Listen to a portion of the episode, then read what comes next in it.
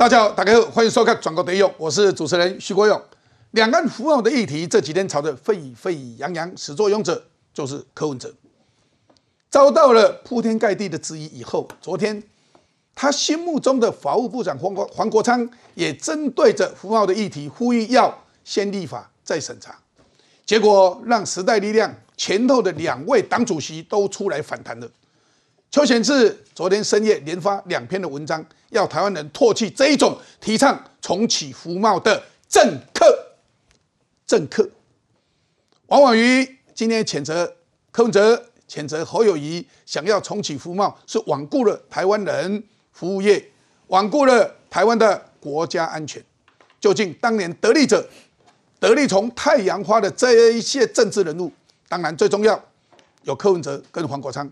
今天为什么态度有一百八十度的大转变？福茂被认为是糖衣毒药，会如何冲击台湾的产业呢？今天我们会好好的来讨论。然后大家再来看到了侯友谊的，除了他在福茂议题上拿香对摆，也找来重量级强棒金小刀金普聪要来替他操刀。侯友谊说，这是他亲自去拜托拜托来的。就这样子可以挽救选情吗？就可以高枕无忧吗？那看到了新北市政府昨天对媒体说，戏子为要案是乌龙一场，他还拿家长出来当他的挡箭牌，结果家长跳出来指控新北市政府说，不要把我没说的话塞进我的嘴巴里，所以这下子新北市政府又鬼嘴变大嘴，又满脸豆花，所以在这里。新北市政府为什么不直接说，就等待司法调查呢？这个时候，哎，司法调查就不重要了。他当时不是说要等待司法调查吗？这时候为什么急着要出来把家长的话拿出来带风向，结果被家长打枪呢？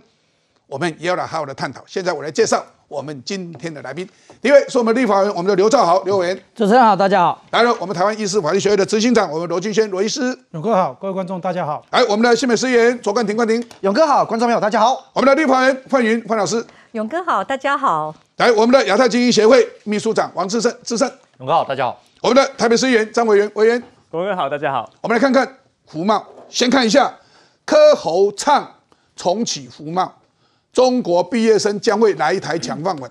为什么呢？因为侯友谊说：“哎呀，就跟中国交换学生，把中国交换学生来到台湾以后，就留在台湾让他工作。”哇，哎，中国的年轻人有多少人？你知道吗？中国有十三亿人口，哎，他们的年轻人百分之二十以上是失业呢，让他通通来台湾就业，一起来贡献。我们看个相关报道来。参加活动预言 AI 会取代部分医师工作，但要代表民众党参选总统的柯文哲近来主张重启不贸，辩称之前只是反黑箱，也被当年太阳花学运发言人吴征打脸。还原柯文哲还曾示警，引进不贸将对国内医疗业带来巨大冲击。更早，二零一三年的柯文哲也不是这么讲的，他认为这个就叫螺丝钉战术，就是螺丝先钉下去，然后越锁越紧。柯文哲强调，只要服贸一签订，台湾高阶的医疗人才就会跑去中国，而低阶的医疗人才薪水就会再降低。那为什么柯文哲如今变了？贸易一定有优点有缺点，所以本来就要想办法让优点增加，缺点降低。大陆还是个重要市场。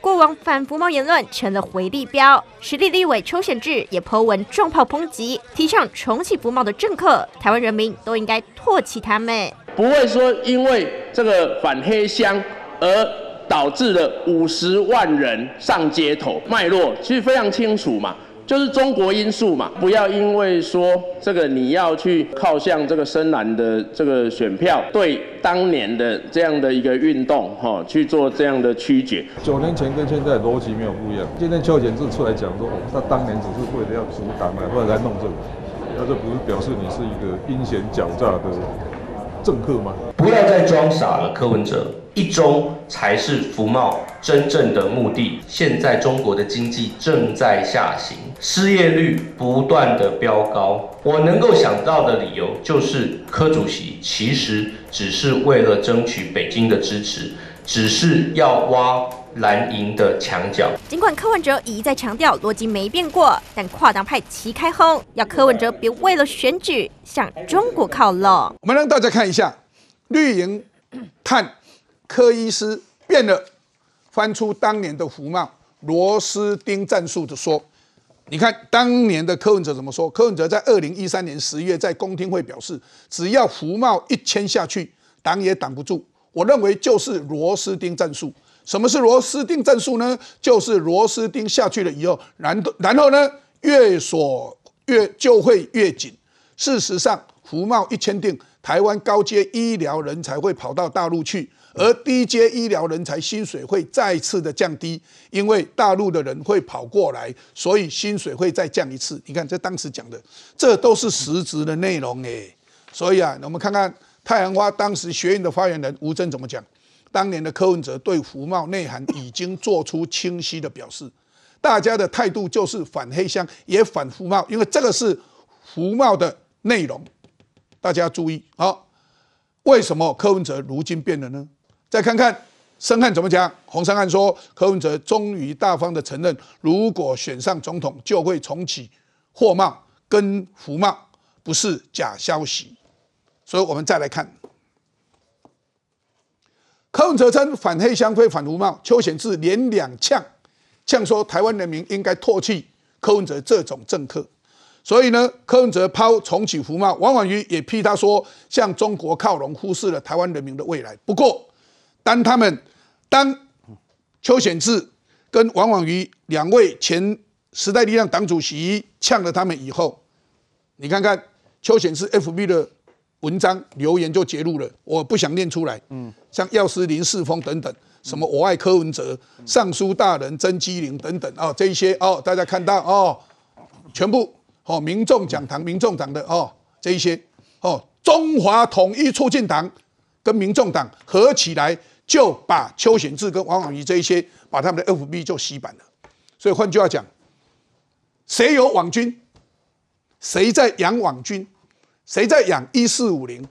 那为什么中华统一促进党这么喜欢柯文哲？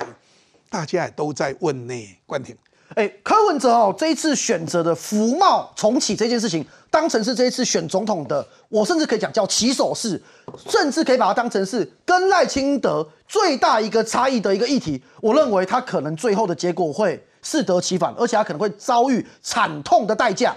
为什么呢？和柯文哲他抛出这个议题。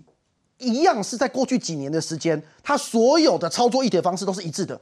先有新闻风向放出来之后，看看这个草拔起来之后，拔草测风向，看看风往哪边吹。结果重启福茂这一题，哎，一开始出来之后，发现社会大众舆论哗然嘛，尤其是十年前开始喜欢柯文哲、柯医师、柯市长，到现在柯总统参选的这些年轻朋友，大家傻眼啊！你怎么十年前、十年后差这么多？十年前你是告诉大家说，哎。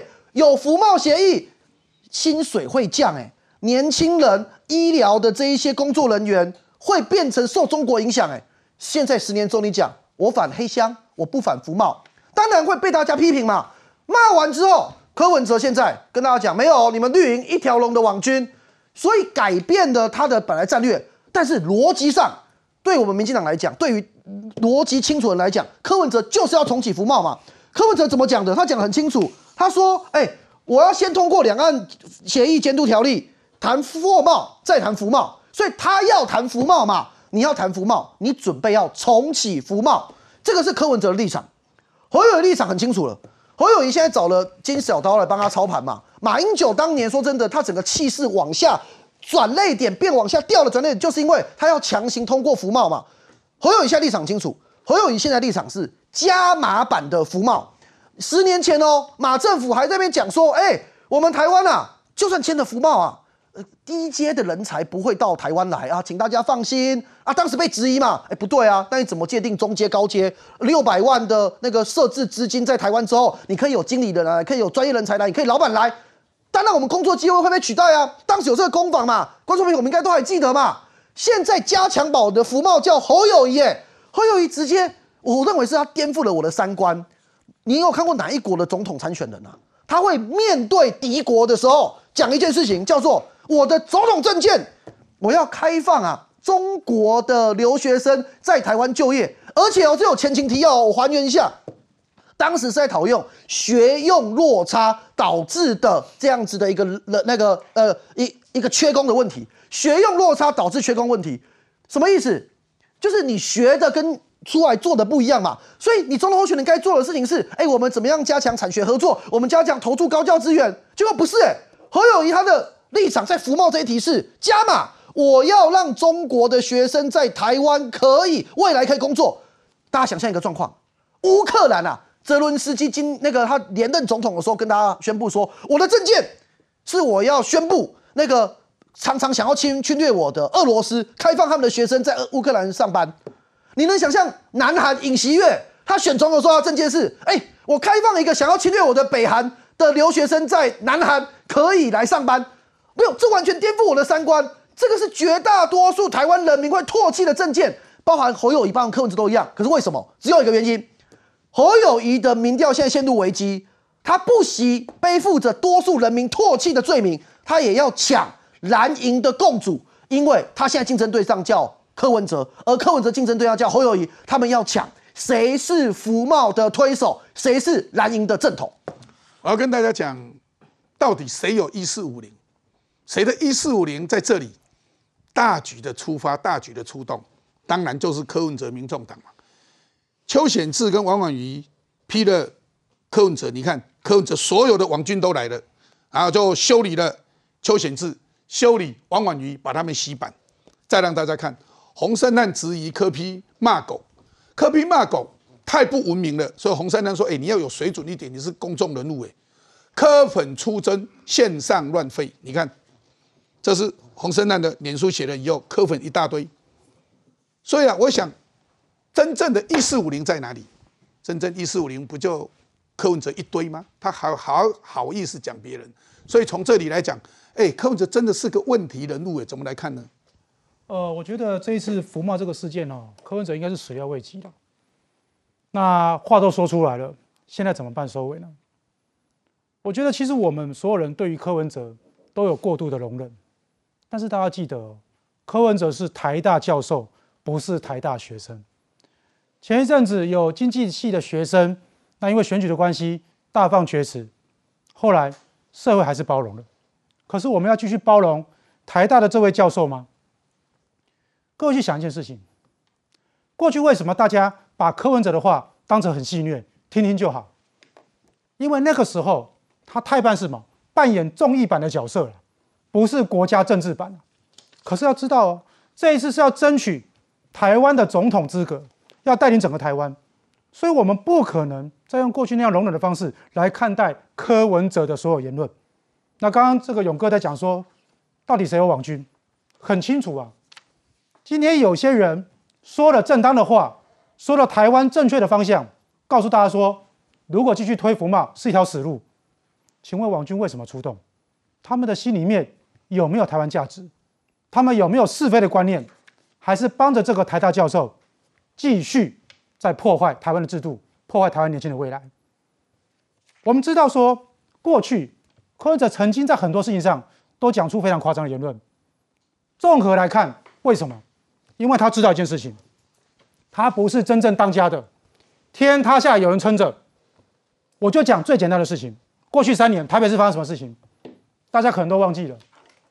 那个时候缺疫苗的时候呢，我们伟大的柯市长，他纵容 Ben 用好心肝系统就把疫苗偷走了。这件事情大家都忘记了哦，我还记得。为什么缺疫苗他敢这样做？因为天塌下有人撑着，谁撑？中央撑着。那个时候，北农跟环南，框列医疗隔离都不做，九宫格哦，自创九宫格哦，伟大的科学家自创九宫格。早上卖菜的爸爸确诊了，下午呢换儿子来卖，旁边都不用做隔离。那个时候，很多人可能会有染疫的风险，全部装到巴士上，送到市立医院去打疫苗。这些荒唐的事情都发生说发生过，所以柯批为什么会讲话肆无忌惮？第一个，大家对他容忍很高；第二个，他有网军护体；第三个，他是综艺版。那个时候他认为说他不会当总统领导人啊，所以没有关系啊。但是现在，我希望所有人把对他的检视高标准把他拉高，至少拉到跟侯友谊一样的标准。你怎么看待侯友谊，就应该怎么看待柯文哲。最后我要讲这张图。这张图刚刚其实勇哥也有讲到，分两部分。我们先看下面，下面是柯文哲在二零一三年十月公听会表示，他说只要福茂一签下去，什么都挡不住，叫做螺丝钉战术。现在在选总统，各位谁提出这个政策？他就是螺丝钉。现在提出来就是要当中国的螺丝钉，钉在台湾未来的价值跟生命线上。他说高阶医疗人员会跑到大陆去，低阶的人薪水会再降低。各位对照上面我来说的，福茂简单的说，对台湾的三大伤害，三大伤害。第一个，二十趴的世界大军的台湾，台湾的年轻人的工作会被抢走。狼性一样的中国年轻人会来抢台湾人的工作。第二个，台湾年轻人的薪资会普遍下降。第三个，我打一个问号，请问会不会造成台湾的国安危机？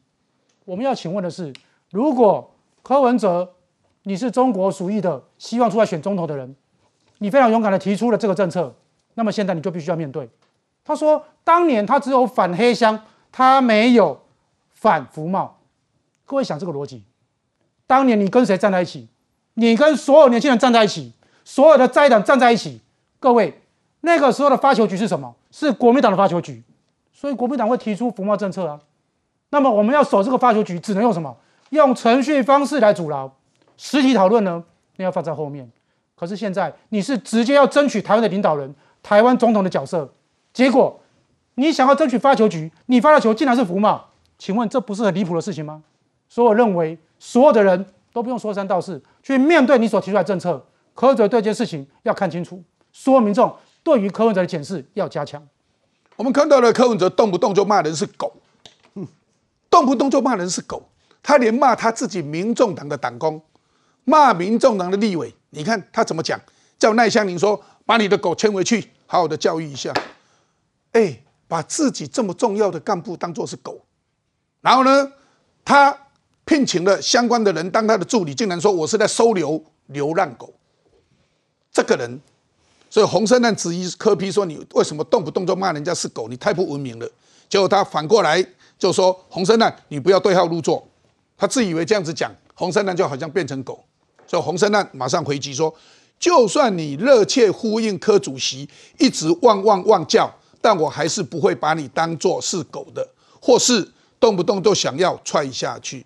这个时候，民众党的发言人杨宝珍怎么讲？哎呦，有很多家里都有养狗啊，会觉得狗很可爱啊，所以说它是狗，好像是没有关系的意思。所以呢，王定宇就讲了，以后是否民众党同仁都以狗互称？我建议大家以后碰碰到了柯文哲或民众党的这一些相关的民意代表，当他正在吃便当的时候，你都跟他讲：哇，你的便当好好吃哦。哇，你便当里面的排骨好好吃，我家的狗最喜欢吃，我都买这种便当给我家的狗吃。这样子讲可不可以？哎，我觉得不错嘞。如果民众党这么喜欢的话，以后民众党在吃什么东西，你就跟他讲，我家的狗最喜欢吃这种东西，这样可以吗？所以啊，赵好，我们的李哲学是这样教我们的吗？我觉得我们就算是从事政治活活动，虽然有政治立场的不同，大家会攻防，不过这社会还是一个基本的一个准则啊。你称呼一个人是狗，那当然是对一个人的人格或者是一种民生的一个贬义。我相信这个没有什么需要好需要再去做辩白的哈。但是柯文哲第一个，他身为民众党的一个党主席，而且现在要身为一个总统的候选人，他动不动就要把。不，他其实不止把别的党的人呢，也包括包括他自己党的人都用狗来做形容。我觉得这呈现的是一个对人的不尊重了。哦，这个不能用他是啊这样是随意的口头禅来做一个说明。那第二个，他的发言人这样的发言真的是非常的不妥当。哈，其实你讲错话，其实应该非常的诚恳跟人家道歉。但是我我我认为，其实呃长久以来，柯文哲之所以会如此的大放厥词，就如同刚罗医师所讲的，长久以来我们对他真是超级的容忍。哦。因为如果一般的政治人物有说出这样子的话的时候，他可能在政坛上可能两天三天就要消失。但柯文哲是一而再再而三的又用这种我说实在是非常没有教养，而且是贬低别人的方式来作为他的话语权哈。那除了除此之外，我们刚谈提到福茂这这一件这一件事情，我我我认为就是当初如果柯文哲现在所讲的，他当初就是所谓反黑箱不反福茂这件事情。那我相信柯文哲当初他应该勇敢一点啊，他跟所有的学生站在一起，跟反对党站在一起的时候，他应该大声的讲说：“哎，大家好，我是反我是反黑呃反黑箱但不反服贸的柯文哲，有吗？他没有这样子讲。他那个时候其实诉求是跟大家都一样的，而且这整个运动的诉求反黑箱、反黑箱服贸，这个怎怎么样？就是实体也反，我们是实体反对，然后程序上也反对嘛。他现在不能倒过来讲说他只有反对程序上这一件事情，何况他自己在公听会也讲，他就把这个服贸这件事，我觉得他当时的柯文哲定义的很好啊，说这个叫螺丝钉理论啊，讲的很好啊。当时的柯文哲是，但是我们不知道说当时的柯文哲讲的螺丝钉的柯文哲。跟现在说反只反黑箱不反福茂的柯文哲，哪一个才是真正的柯文哲？或许两个都是真正的柯文哲了。那什么叫真正的柯文哲？就是他随着当时的局势，他说当时的话嘛。所以他就就他来讲，他可能是缺乏严重的缺乏一个中心的一个价值的一个标准。所以在二零一三年的时候，柯文哲讲这样，对当时的柯文哲来讲，他是他他认为他是理所当然。现在的柯文哲，因为他要跟侯友谊。争取一个蓝色的正统的代表权，所以他讲这个，他也认为是一个啊，应应理所对他来讲是理所当然的事情。但是我们看见，其实现在的他讲这句话之后。引起了轩然大波，特别是非常支持他的年轻人来讲，引起了轩然大波，因为他觉得就是说，当初呃现在只讲这样的话的柯文哲，其实对他们的信念来讲是一个严重的一个背叛。哦，所以我们在呃谈到这个福茂这一件事情，我们简单的讲啊，哈，我我们这个福茂会远远比大于其他的啊这样的货贸等等会更严重，就是因为它是人的自由流动，人的自由流动，大家想看看。一旦人自由流动，我们跟敌国之间的人可以自由流动的时候，那不只是对我们的就业市场，对我们的国安都是一个非常严重的冲击哦。所以，我们今天反的不只是程序上，我们反的也是这个会造成我们国安有非常大的漏洞的服贸，我们当然是坚决的去反对的。所以看到了重启服贸，你对得起当时你用反服贸来崛起变成台北市长，你对得起这一些年轻人吗？对得起台湾吗？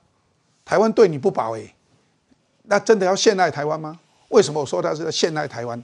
重启福茂绝对陷害台湾。我们看看重启福茂汪浩市井，十三亿人抢工作，卖台新坏就好。大家看看卖台新坏就好。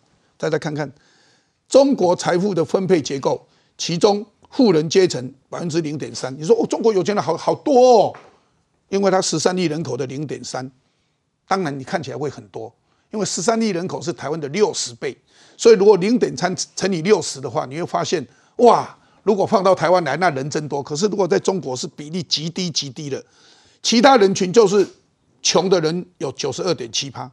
所以啊，汪浩怎么讲？根据中金公司的最新中国财务报告，占总人口九十二点七趴的十三亿普通群众，人均财富二点三万人民币，把它乘以四。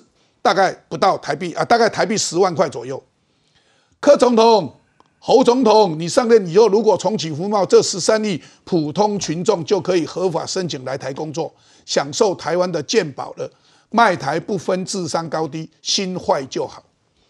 再看看服贸风波再起，谢金河怎么说？财经专家谢金河说：“脚踏实地的过生活才是王道。”他讲得很清楚，他说：“大家都喜欢赚外快，喜欢赚快钱。”一开始可能有优势，但不久中国的产业大军杀过来。假如福茂再起，一个中国人民只要花六百万台币就可以来台开公司工作，几年后一家人可以取得台湾身份证，台湾会有怎么样的变化？这些年来自中国内地的人进入香港，现在终于发现他们的工作逐渐被中国人抢走了，所以香港这些人大家看到很惨，所以这些年。西进的台商正慢慢移出中国，中国年轻人失业率高达百分之二十点八，事实上更高了哈，实际实际上更高。全球供应链正加速的移出中国，这时主张福茂的政客再度把台湾锁进中国，台湾经济的灾难恐怕必须全民来承担。哎，这是很严重的，智胜。没有错，就说基本上柯文哲这引起所谓的福茂重启的这样话题，我觉得三个部分了哈。第一个问题，刚刚提到就是福茂本身对台湾的影响。你看，不止谢金河讲，不止汪浩讲，我简单讲一个概念就好了。刚刚我跟你讲，福茂是人流嘛，吼，你想想看，以前应该这样讲，今年的大陆的这个青年的失业率是百分之二十。你如果开放福茂，让中国的年轻人来台湾工作，那个叫做低薪抢工。我们好不容易把我们的整个的基本工资，把我们的整个的 GDP 提升到超过三万美金，成为亚洲这个东亚国家最高的这样子一个国家。结果你因为开放的福报，让中国的这些年轻人来台湾低薪抢工，我们自己的年轻人没有工作，而且又会把我们过去这七年来努力打造健全的台湾的这样经济体制又沉沦下去，这是一个很严重的部分。就福茂光这一点，基本上。在十年后的今天就没有重启的本钱，这是第一个部分。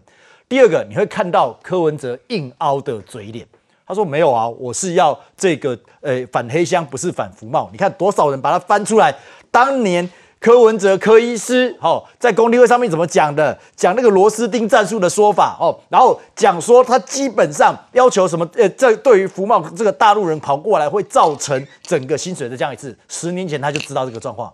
十年后，他装作没有这件事情，哦，然后硬凹发发现风向不对，硬凹说，哎，其实我是反黑箱，不是反服贸，难怪连邱显志都看不下去。当时形式上大家反黑箱，反对国民党这种仓促的三秒钟的审查，实质上大家反对服贸，是因为他对台湾的整个经济，对年轻人未来的整个的发展，带着莫大的影响。这两个东西是同时在并行的。那你现在的转口说只要只反黑箱不反服贸，我就问一句：好，今天如果两岸监督呃两岸协议监督条真的过了，再来你是不是就不反服贸了？这两件事可以讲嘛？你如果支持过协议，那接下来你是不是支持服贸？柯文哲可以这个开大门口走走走大陆，公开的讲清楚说明白，不讲就是用凹的方式，发现情势不对，发现整个社会氛围指责他过跟过去到现在为止这这个整个本末倒置的状况。所以他现在硬硬凹，这是第二个部分。第三个部分哦，你这里也可以看到说，对于网军横行的这个这个状况，其实柯文哲不愧是网军始祖。你看邱显志委员这样子一个一个发言等等，你看引起这么多网军在上面这这样的攻击，而且你发现这攻击上面有统促党的哦，然后有还有简体字的哦，各式各样的说法。哎，你会发现哇，柯文哲原来一一声令下。会有这么多所谓红统的网军哦，可以随时的群起攻之一个人，这个其实会让人感到非常非常的害怕的。原来一个福帽就可以看到柯文哲后面这个水深的一个状况，更不用讲。其实你发现说，哎，之前不是要号号召这个什么呃，这个这个黄国昌跟这个官长不是号召上街头，哎，就这样子的一些讯息，竟然在中国相关的政治节目或者是政治的他们的这个微博的评论上面，竟然引起很大的回响。就发现说，哎，原来柯文哲的一举一动，中国的网军随时在关注。所以整个看下来，我觉得柯文哲本来良心精心打造的是说，我要刚刚也提到，要用这个重启福茂当成 PK 这个呃呃侯友谊的起手式，因为他说他要透过这一块再证明他是蓝白共主。没想到当这一打出来之后，引起大家的反弹的时候，他开始硬凹。开始用侧翼网军去那任意的攻击哦，所以这才是最可怕的地方。我相信在台湾的民众的共同的意志之下，福茂不会重启，也不可能重启哦。但是你看到的是柯文哲后面这样子一个隐形看不见的手的力量，那个我觉得才是未来这半年哦，在总统大选当中会不断不断出现来渗透干扰台湾的选举。我觉得这是最可怕的地方。那柯文哲说。中国方面一直要我选总统，嗯，结果他要重启服贸，哎，竟然有简体字的，还有红统的这一些相关的网军在帮柯文哲开始洗版相关的其他的人，然后在维护柯文哲，这一些网军都来了，哇，网军还有简体字的，换句话讲，难怪是中国要你选总统，原来是这样子吗？柯文哲出来要讲清楚吧。不过在这里，我们要再看。金普聪进侯友谊团队，马英九、朱立伦任荣誉主委，所以那现在金小刀出手了，来帮助侯友谊，那侯友谊就稳了吗？看个相关报道来。颁奖给优秀公车业者侯友谊，就嗨嗨，不知道是不是因为前国安会秘书长，也就是前总统马英九的心腹大将金普聪已经进驻团队，让他信心倍增。金前秘书长大概在两天前已经加入我们的竞选团队。金前秘书长是我亲自去拜托，他以往有打选战的经验，更有在整个媒体、在整个空战以及各项的领导的方向。金普聪两度将马英九送上总统大位，战功彪炳，但能帮侯友谊摆脱老三的地位吗？前国民党立委邱毅脸书发文表示，金普聪和地方派系心结颇深。尤其是被形容为地下党主席的傅昆萁、金普聪的出现，会不会刺激地方派系更往郭台铭靠拢？不过侯友谊不知请出金普聪，同样拥有媒体背景的北市府顾问陈国军日前也悄悄加入侯团队运作。另外，侯友谊也亲自拜托马英九、王金平、朱立伦等人担任竞选荣誉主委，分别向外省族群、本土蓝、知识经济蓝示好。因为我们七月一号应该是成立竞选办公室，那您会接任竞总主？呃，目前我们还没有讨论这一块。国民党整合 ING，但郭台铭动向不明，传出近来频频走访地方拜会国民党要角的他，端午节当天会见前立法院长王金平，表达他做好独立参选的准备，可以谈郭科配这个组合有望赢得大选。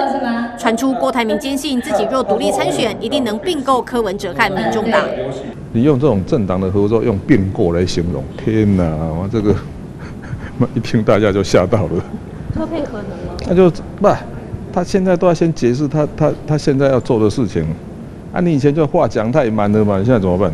有没有可能郭科佩柯文哲话没说死？王金平办公室发出声明证实，郭台铭端午连假有来送礼，但会中没有谈及选举事情。媒体报道，郭台铭向王金平表示要独立参选的内容也是子虚乌有。止不住的换候声浪，加上郭台铭独立参选可能性无法排除，让侯友谊始终陷于腹背受敌的危机。我们再看一下。担任侯友谊竞选荣誉主委吗？朱立伦说没和他讨论过，但是马英九、侯朱立伦任荣誉主委，消息出来的，就他说没有讨论过，为何无法整合韩国呢？邱毅都怪侯的算计，侯怎么算计呢？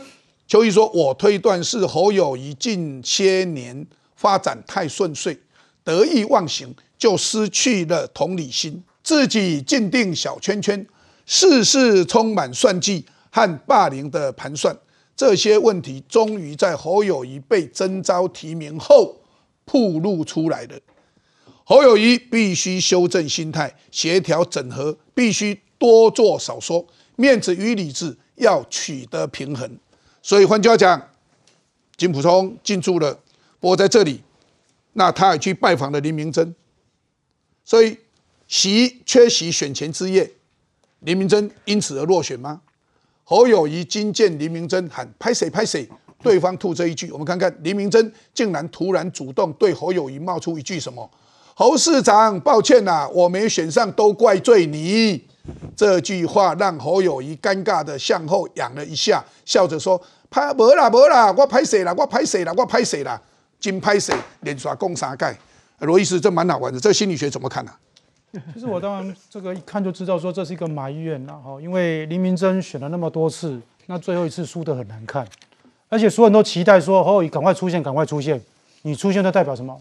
最后关键性的一击，毕竟大家都知道你再要选总统嘛，可他就没有出现，他用了所有理由他就没出现，所以到了关键时刻，媒体都来了，抓准机会就修理侯友谊，毕竟他现在民调是最低的人，我觉得心理上就是报这个。一技之仇了，好，因为心里面不爽很久了。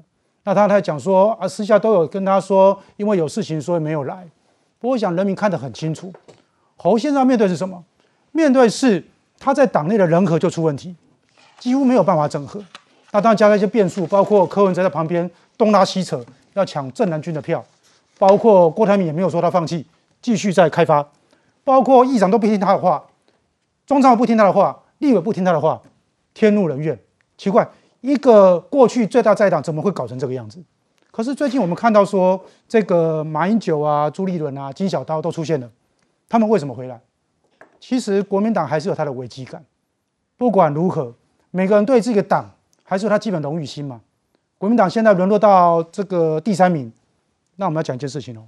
如果这一次总统大选真的输了，国民党可能就从台湾的政坛变成小三哦。还有更重要一件事情是，最近在讲福茂，福茂有另外一个重要的副子体，大家可能都没有注意到，就是以后买办谁来做啊？各位只要有商业，只要有交易，中间就是有人在做中介啊。嗯，买办会换人哦。各位去听一下之前我们柯文哲市长他在接受这个呃小军姐的节目的时候，就有谈到这一段哦，里面有提到一些事情哦。他说以前买办哦都是那些人在搞啊，那我们换过来想，现在这些危机感，它所代表的会不会是最后买办换人的事情？不换也不行啊！你是中国，你会不会找一个你更亲近的、更接受你的想法的，甚至会提出服贸这些我们说 KPI 指标的人来当新的买办？我觉得这是人之本性。那么现在这个金小刀、马英九、朱立伦出来帮助侯友谊，可不可以改变战局？我跟大家讲，我认为侯友谊的民调不太容易再继续往下掉，因为有一些基本跑出来的。但是各位有没有想过一件事情？现在不管是侯友谊还是柯文哲，他们都落入一个非常痛苦的一个选择，叫做什么？政治渣男的选择。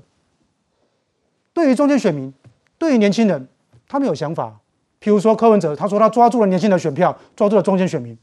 但是福茂一提，他必须要抓住郑南军的角色，他必须要抓住中国代言人的角色，他就必须从中做选择。所以回过来看，我觉得选民在做最一次检视。这些我们说的有志大为的人，必须要承认一件事情：你要下好离手。今天你到底要不要九二共识？到底要不要支持福茂？到底你是要年轻人中间选民票，还是要其他正南军的票？你要做最后的抉择。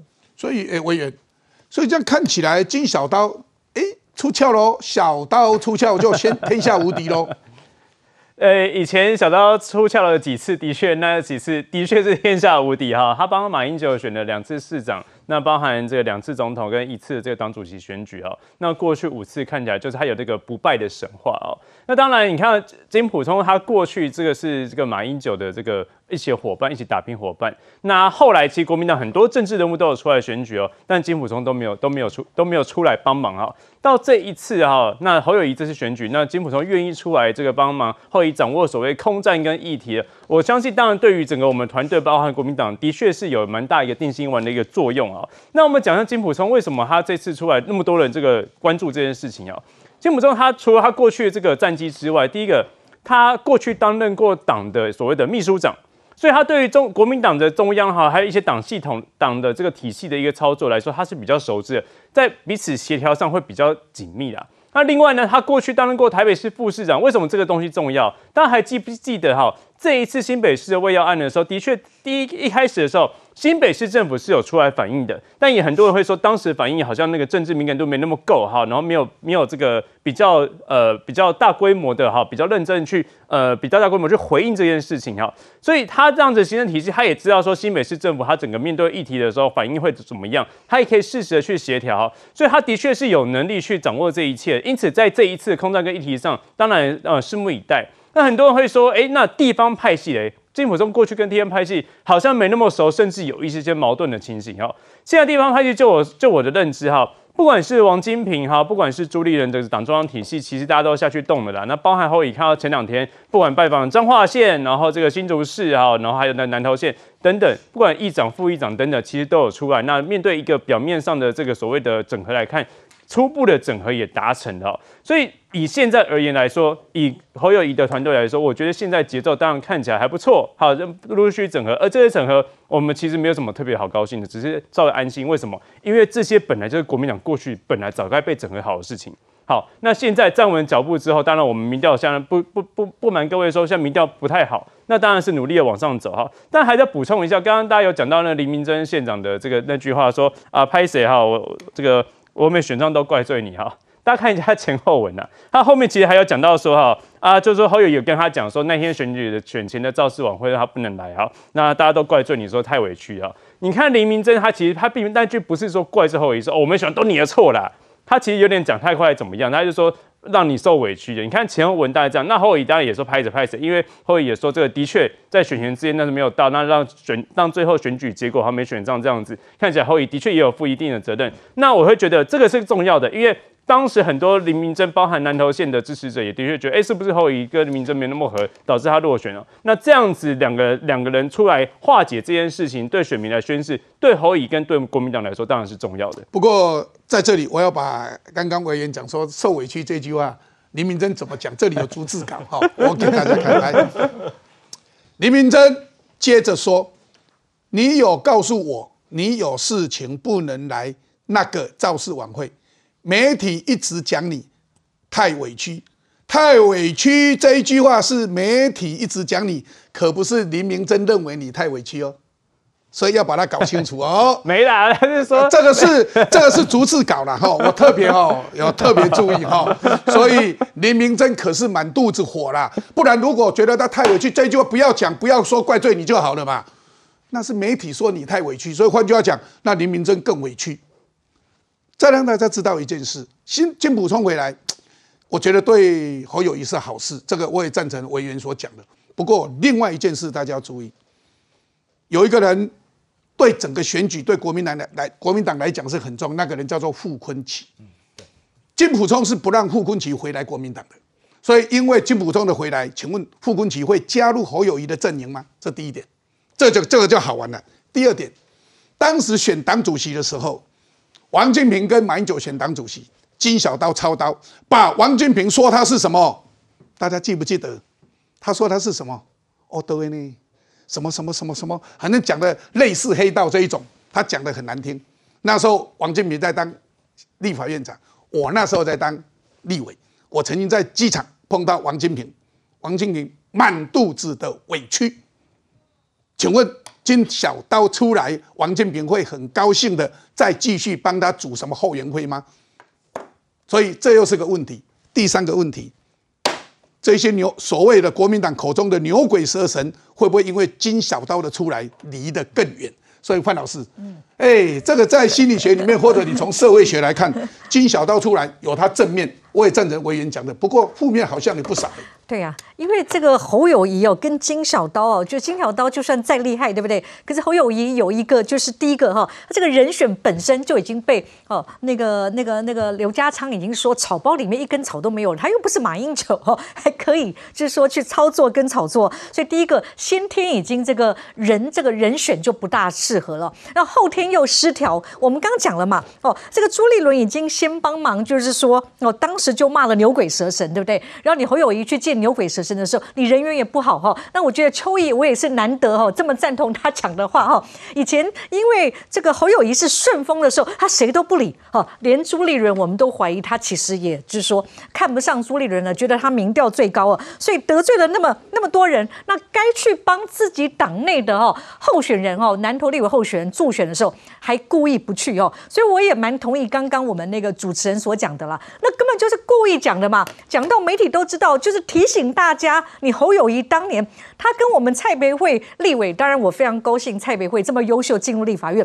选票差距是很近哎，也就是说侯友谊当时如果下去的话，真的有可能会翻盘哈，所以这个仇真的是结很大。那如果他真的不记仇的话，当天根本就不需要提到这个令侯友谊尴尬的话题，他特别提哦，就是心里那个怨气还是在哦，一定要说出来。所以我觉得刚刚所讲的这个牛鬼蛇神哦，已经被朱立人讲到得罪的地方派系，所以他所以侯友谊跟地方派系见面的时候，大家脸都很臭哈，已经没有办法就是把它藏起来哦。那当然，我觉得傅昆奇这个部分也非常有趣了。哦，加上因为侯友金小刀也是公开说傅昆奇他讲什么，好像讲的也非常难听嘛，是类似说应该要回来。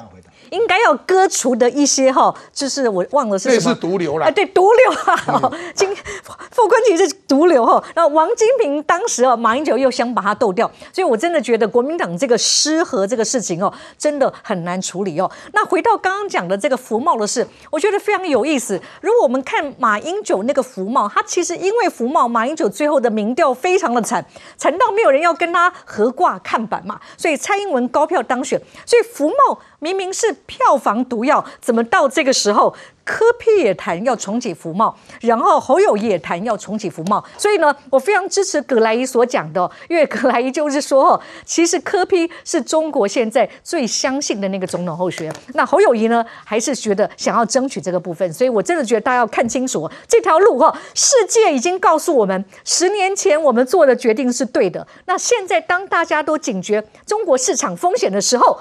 明明都要脱钩的时候，我们再去，不就变得国际逆流吗？那人家世界对我们台湾的支持反而会失去哦，这是最大的危险。我们看到侯友谊今天见黎明真喊拍谁？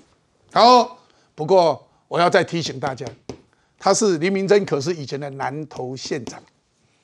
请问，那今天的南投县的议长去哪里了？记不记得？出国了，故意出国，就是不见他。所以我要让大家讲说，他去南投的整个，然后呢，林明珍给他穿小鞋，故意讲，哎呀，我双伯条怪罪你啦，哎，这个很清楚的一句话，这句话是非常清楚的。在这个时候，马英九说要担任侯友谊的荣誉主委，不过之前不是有个声音出来吗？有个人说被他逼的啊，拜托他当主委，他一直不要不要，最后说好了好了，我当你的荣誉主委了。那个人叫做王金平。王金平是被马英九抬不戏耶，马英九当时杀王金平的狠劲多狠啊！所以马英九当荣誉主委，叫王金平也去当荣誉主委，去跟马英九坐在一起，哎，这个蛮有意思的。所以我是觉得这个很难去想到这一些。所以当讲到这一些的时候，我忍不忍不住要让大家再来看代发幼儿园家长声明。称胃药案是乌龙事件，他代发家长声明，结果家长怒呛新北市政府说：“你一派胡言，为什么？你纯属一派胡言。”本人对于新北市卫生局捏造言论的做法表达强烈谴责，因为这个家长我没有讲这个话，而新北市政府卫生局竟然敢捏造家长的声明，说是乌龙事件，结果家长很生气，出来马上打脸新北市政府。请问？这个做法对得起家长吗？有没有假讯息？那该不该送办？哎，他不是侯团队去告赖清德团队吗？说什么呃违反社会安宁秩序维护法？那请问现在是不是他他有这个假讯息呢？再看戏子家长批说你蓄意代言带风向，新北市卫生局他澄清了，哦。他说啊，结果未检出，所以才会做这个。两者是不同幼童家长，请勿混为一谈，做不实的揣测言论等等。他马马上又扭转到其他地方去了，扭转到另外一件。所以，招控散播胃药案的假假消息，警察将传唤赖清德吗？侯友谊喊说应该要负责。请问，那侯友谊刚刚假造、假捏造家长的这个声明，该不该负责？再看发言人散布假消息，哀告将传唤赖清德。赖清德的竞办说：“我全力配合司法，坦荡荡。”所以从这里来讲，哎，冠廷怎么来看？你是新北市的议员，哎，按照跨定的卫生局啊？哎，我不这这真的不知道怎么讲。这个卫生局长陈敦秋局长，大家有没有似曾相识？这个局长就是从恩恩案到这次巴比妥事件仍然屹立不摇的卫生局长。这件事情真的是太扯了。观众朋友，我简化一下，我刚才勇哥讲的是整件事件了，就是新北市卫生局啊，突然之间发了一个新闻稿，跟大家讲说，第一个，哎，家长哈表转感谢各界的关心，然后呢，家长表示哦，我们很相信幼儿园的老师啊，很关怀孩子啊，这件事情是乌龙事件，希望就此平息纷扰。哎，新北市卫生局，谁授权你代表所有的家长发这个新闻稿？谁嘛？结果被王维军。跟一些家长跳出来抗议，一派胡言。光是几个现在都还在追查真相，还在等毛发检测结果的家长，满头雾水啊！我们没有这样讲啊，我们还在追查真相啊！新北师傅，你凭什么代替我们发？一错被发现你就道歉就好了。新北市政府会这里继续硬凹，你知道我们之后来怎么怎么做吗？新北市卫生局跟大家讲哦，没有，我我们现在讲的是六月十七这一件。哦，跟前面板桥那一件不一样。我们这有八十个幼儿啊，接受那个质谱仪检测啊，结果未检出。其中啊，有一位幼童后来送质谱仪重新检测，北龙再复检，结果未检出。啊，是这一位幼童家长觉得是乌龙，去希望就此平息纷扰。天哪！你你你你找到一位家长说未检出，认为是乌龙，你代表所有的家长发新闻，你在干嘛？新北市卫生局，你们在干嘛？我这种行为是这个局长下台一百次都不为过啊！结果屹立不摇。再来，国民党跟侯友谊竞选办公室现在搞什么？疯狂的告民进党的民意代表跟监督这件事的人，我也被告啊！啊，被告我没关系。但如果一样的逻辑，你们认为说所谓的造谣者要被告，我认为我卓安庭没有造谣。我们在警局，我们在法院就来攻防。但我现在提出真正造谣者就侯友谊嘛？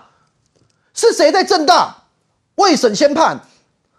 跟社会大众讲说，我们把那个为那个幼儿园停牌，最严厉的处分是谁跟社会大众讲？居心叵测的老师是给谁跟社会大众讲？幼儿园老师喂药事件，谁嘛？谁有公权力讲这件事？谁有调查权？谁有警局？你侯友谊哎，是你告诉社会大众这件事情的，你告诉大家元凶是老师哎，结果现在跟大家讲说哦没有，那个六月八号讲完之后不算数了，六月十一、六月十三改口，我们现在不知道巴比妥来源啊，我们希望不要未审先判，我们希望那个勿往勿重啊，是谁未审先判？就是当过警政署长的侯友谊，你未审先判嘛？啊，结果现在呢？啊，你发这新闻稿是不是假新闻？你凭什么代表所有的家长跟大家讲说这是乌龙事件，然后希望就此平息风波，希望这件事就没了？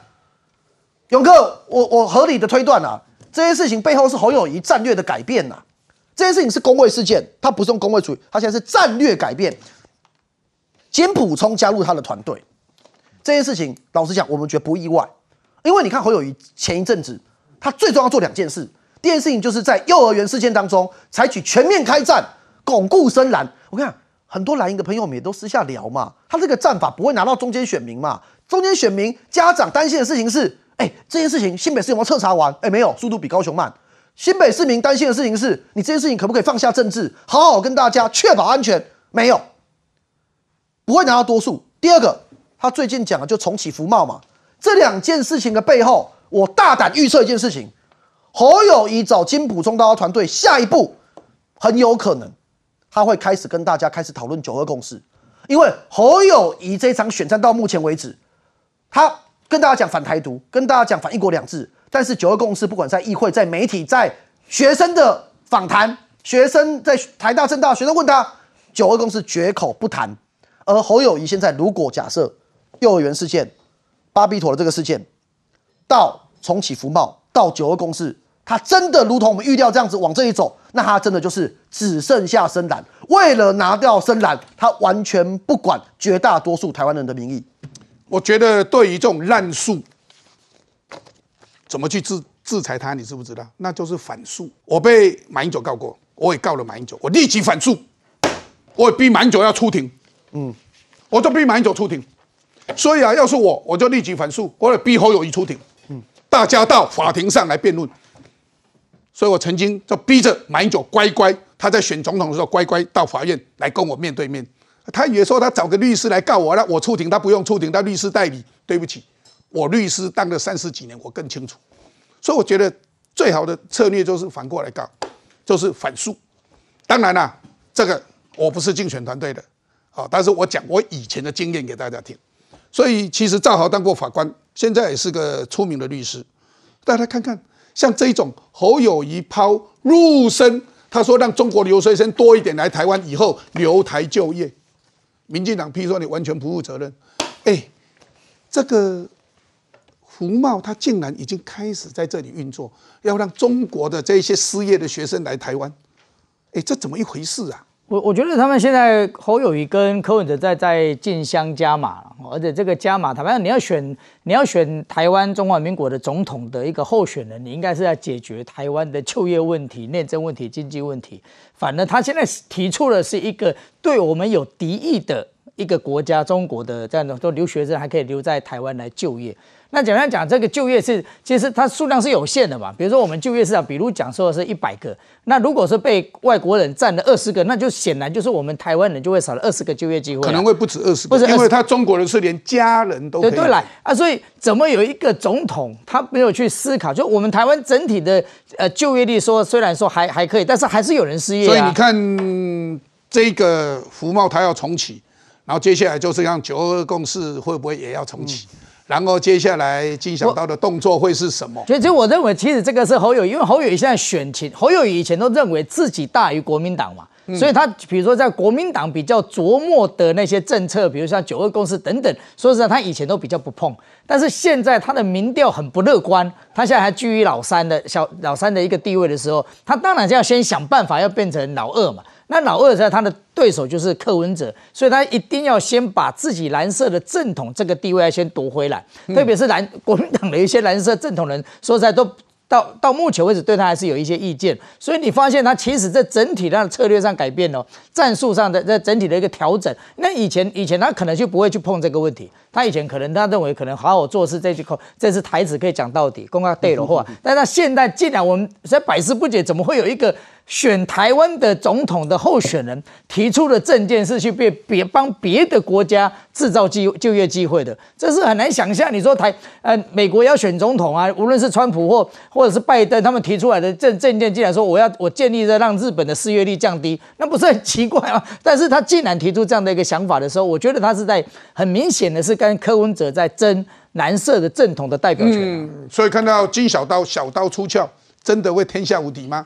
其实金小刀那一套，也许柯文哲有相关的研究，柯文哲也许对金金小刀的战法有相关的研究，所以这下子可以看到，也许后来接下来会有不断的一些嗯，我们所谓的 story 一些故事可能就会出来的，哎，一直出现。不过在这里我们要看到台湾这个选情啊，这个总统的选举，中国是无雄无所不用其极的想要来干涉。不过。现在呢，中国可是寝食难安，为什么呢？因为看到了乌克兰，看到了所谓的瓦格纳，瓦格纳的这一个私人的军队，那他甚至叛变，虽然一天的故事就结束了，但是。这让中国会不会有隐忧呢？我们看个相关报道来。到底怎么看待俄国佣兵瓦格纳集团的兵变？二十六号，中国外交部冷回应：瓦格纳集团的事件是俄罗斯的内政。作为友好邻邦和新时代全面战略协作伙伴，中方支持也相信俄罗斯能够维护国家稳定，实现发展繁荣。其实二十四号爆出兵变时，北京就保持沉默，直到事件结束，中国才说这是俄国内政。而舆论分析普遍认为，兵变应该让北京。很紧张。美国白宫国安会印太事务协调官坎贝尔就说，习近平当局对瓦格纳集团的短暂叛乱应该感到十分不安。I think it would be fair to say that recent developments in Russia have been unsettling. Uh, to the Chinese leadership，中国网友也为此热烈探讨。还有人说，瓦格纳首领普里格金之变可能会引发连锁反应。普京垮了。那对中共来讲，就不是失去了嘴唇、牙齿受受凉的问题了，就不是这个级别的损失了。如果不算是脊柱受了伤，那起码也是断其一臂啊！所以习近平应该很紧张，因为瓦格纳兵变呢具有相当的示范作用。在任何专制国家里面，最担心的就是对政权最大的威胁，应该就是这种突发的事件，兵变呐，或者是出现暗杀行为啊。所以呢，他当然不希望瓦格纳这种。呃，内乱的方式或者内讧或者是兵谏的方式呢，被中国民众所广泛知晓。尤其兵变余波，也可能会影响到中国攻台企图。只要你给军事领导人一定的自由度，当然就存在着对政治领导人的一个威胁。所以，在这个意义上讲，瓦格纳事件对中国将来在攻台这个事件上面呢，是不是？有有投下一个巨大的阴影的。美国《华尔街日报》的报道也指出，瓦格纳叛乱迅速落幕，让北京大松一口气，因为兵变也可能动摇中俄为对抗西方、对抗美国而缔结的伙伴关系。Obviously, Russia has nowhere else to go but China. They desperately see themselves as a superpower. As great as or is equal to China, and we all know that's not true. 一场兵变，铺路俄国总统普丁权威被削弱，权力也出现破口，中国不乐见的情景正在发生，而未来的局势恐怕更难预料。我们来看一下，互相取暖吗？中国外交部松口说，瓦格纳兵变是俄国的内政。今日普丁，明日习近平吗？白宫官员说，瓦格纳集团的兵变让中国领导层极为不安。瓦格纳兵变震动了俄罗斯，中俄联手抗美战略陷入不确定的时刻了。再看瓦格纳叛变，俄媒嘲讽普京说：“俄罗斯确定成为中国的小伙伴了。”瓦格纳起义专家说，警示习公台可能也会碰到兵变。瓦格纳兵变，习近平吓到不敢攻台吗？王丹说：“你不要太寄望习近平会变得很理性。也许在这里，他说习近平可能不敢，但是王丹认为说，伊那 K 笑一样会敢。哎，这个倒是台湾是不是要注意、要小心呢？所以智胜怎么来看？是先讲这个瓦格纳兵变这件事情，中国的反应哦，其实中国方面非常非常的微妙。外交部哦。”禁言，然后这个晋升了超过一天之后，他中国代表今天终于讲一句，冷冷的讲一句说，瓦格纳兵变是俄国的内政问题，结束。可是中国的网民们不是这样子哦，网上吃瓜的群众多么的热闹哦！瓦格纳兵变这件事情，二十四小时之内，中国的微博有超过七亿则。七亿以上的在看，七亿啊！对，在看这件事情，说，哎，这件事情怎么发展？哎，七亿人在看二十四小时，代表什么？中国民众可能是吃瓜，想说，哦，这个俄国的内政的兵变这么精彩，可是心里面折射的是，现在在这个莫斯科的这个这个广场上面发生的，可能即将发生的兵变，有没有可能有一天发生在天安门广场上面？哦，那样子的东西，是中国民众自己是有判断，自己是有想象的。哦，这个是第一个状况。那所以北京的态度怎么办？他只能低调以对。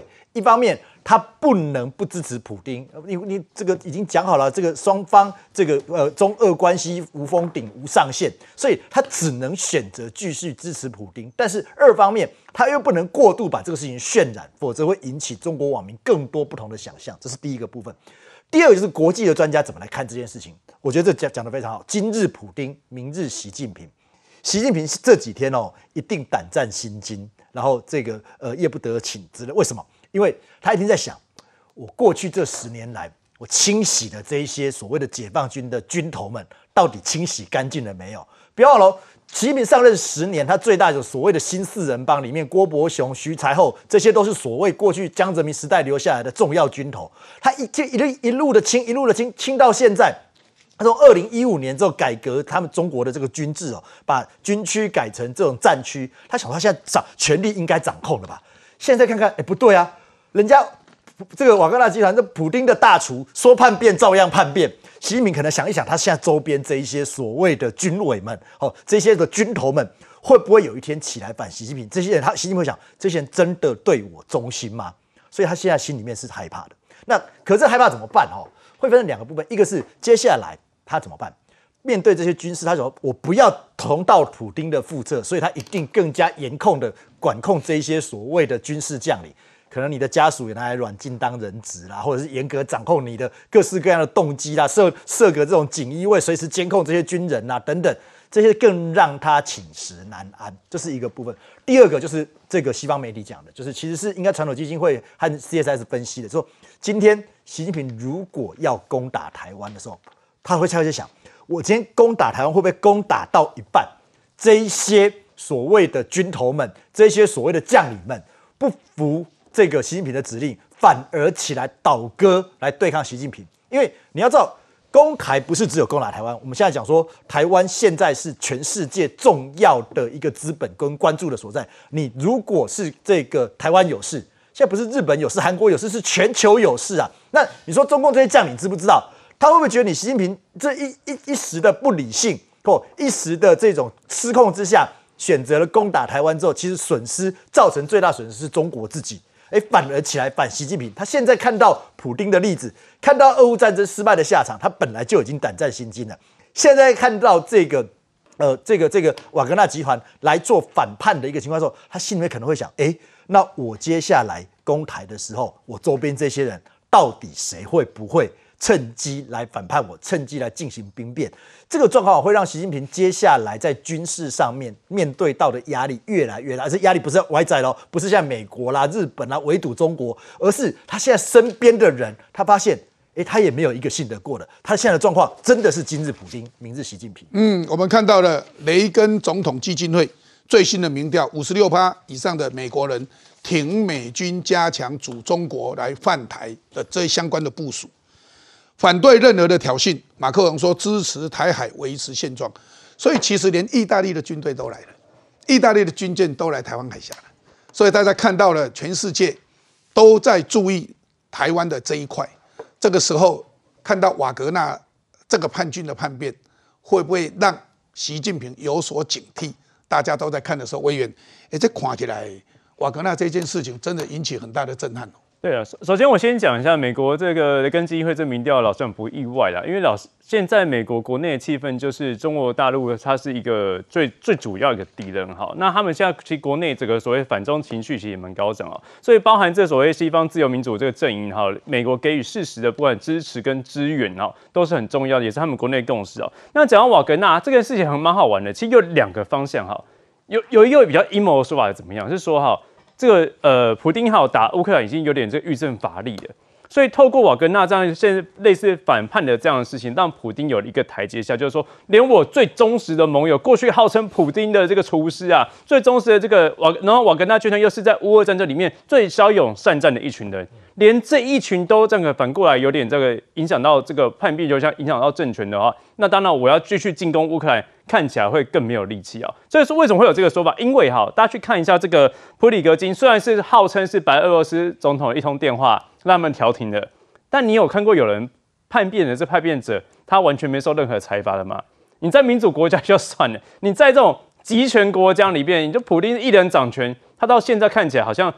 获得一定程度的所谓的这个政治庇护啊，这老实讲，这一般人来说会有一点奇怪。当然，另外一个说法就是说，真的普京没力气的，连瓦格纳都没办法控制了。他们做这些事情，我只能让他们好好的去取得一个协议，让他逍遥法外、自由自在在外面。好，那再好，瓦格纳他这个军团对于所谓中国大陆的影响是什么东西？很多人会说，对，的确好像会有个效仿的效应，就觉得说，哎。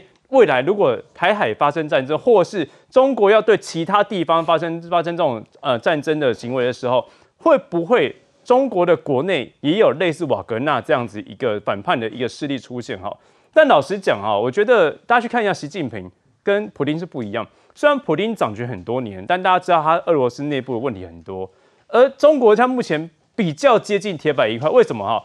他从他刚开始上台之后，这些薄熙来的问题，到后来，包含最最近我们看到的李克强啊，包含他连温家宝，他都这个看起来好像有点没有这么按照以前的礼数去对他的时候，习近平其实已经整合差不多，再加上他已经迈入第三个五年了，超越过去所谓中国历任的领导者，或者毛泽东以外了。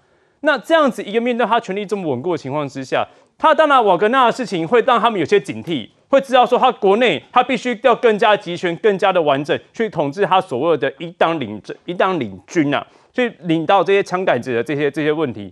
但是他这样好好的去做一个筹一个这个计划跟筹划之后，老实讲，这瓦格纳反而会成为他一个警惕的一个呃警戒对象。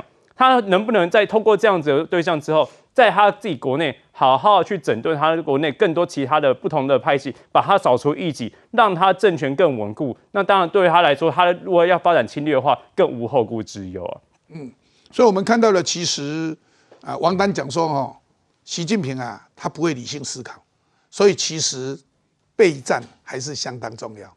其实最重要的这一点是大家要去了解的。不过在这个时候，BBC 英国国家广播公司揭露出。卫星照来佐证中国的间谍气球飞越台湾跟日本，所以我们台湾的国防部铺处置的方式是若有威胁一律击落。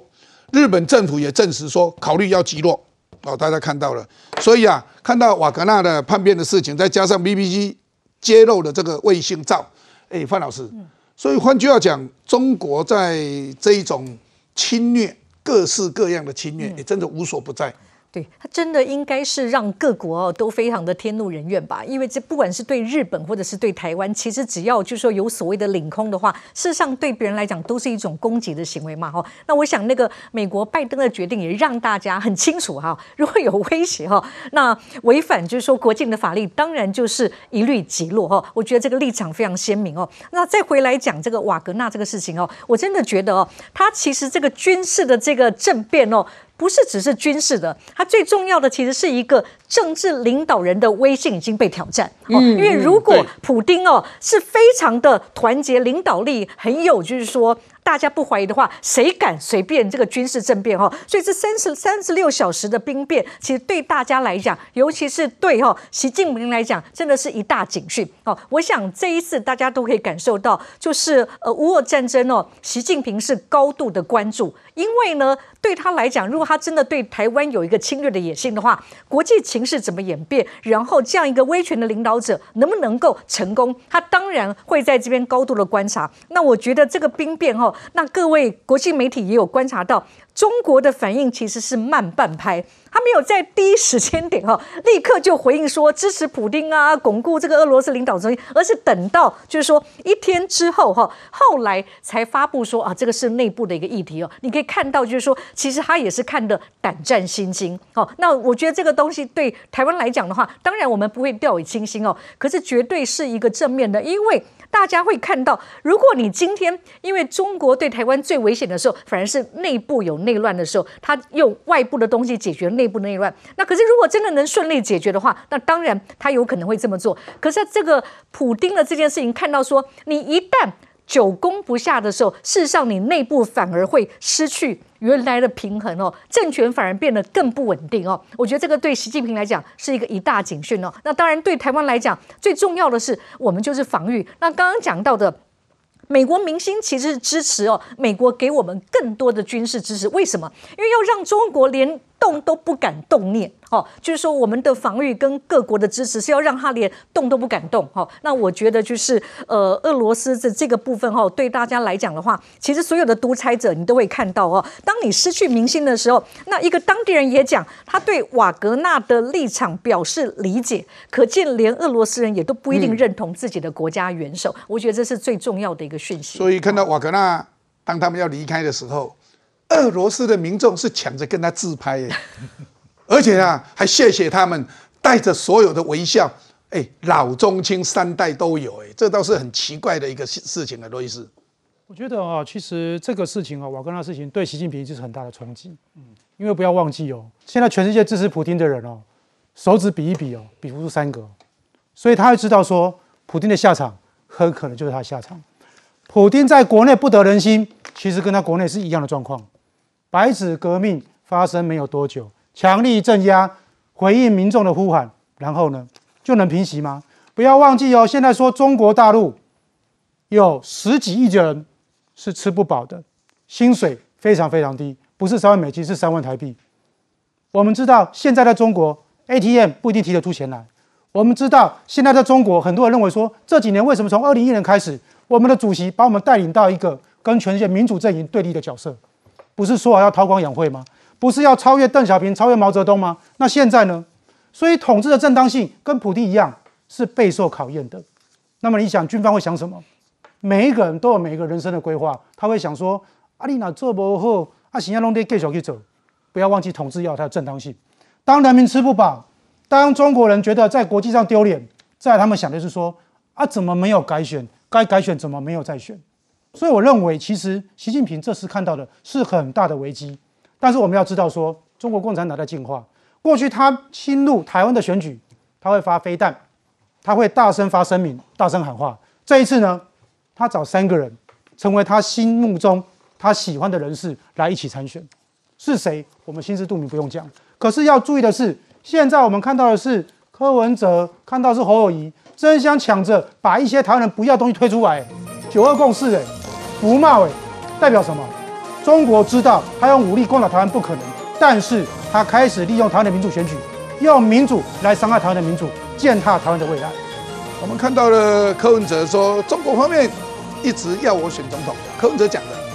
所以大家想一想，在这一个选举的过程里面，我们应该怎么去看每一个候选人的背后是什么？所以我常常不客气的讲，柯文哲。中国要你选，你现在选的，人家怀疑你是不是中共代理，这个是的确大家都在质疑。当然。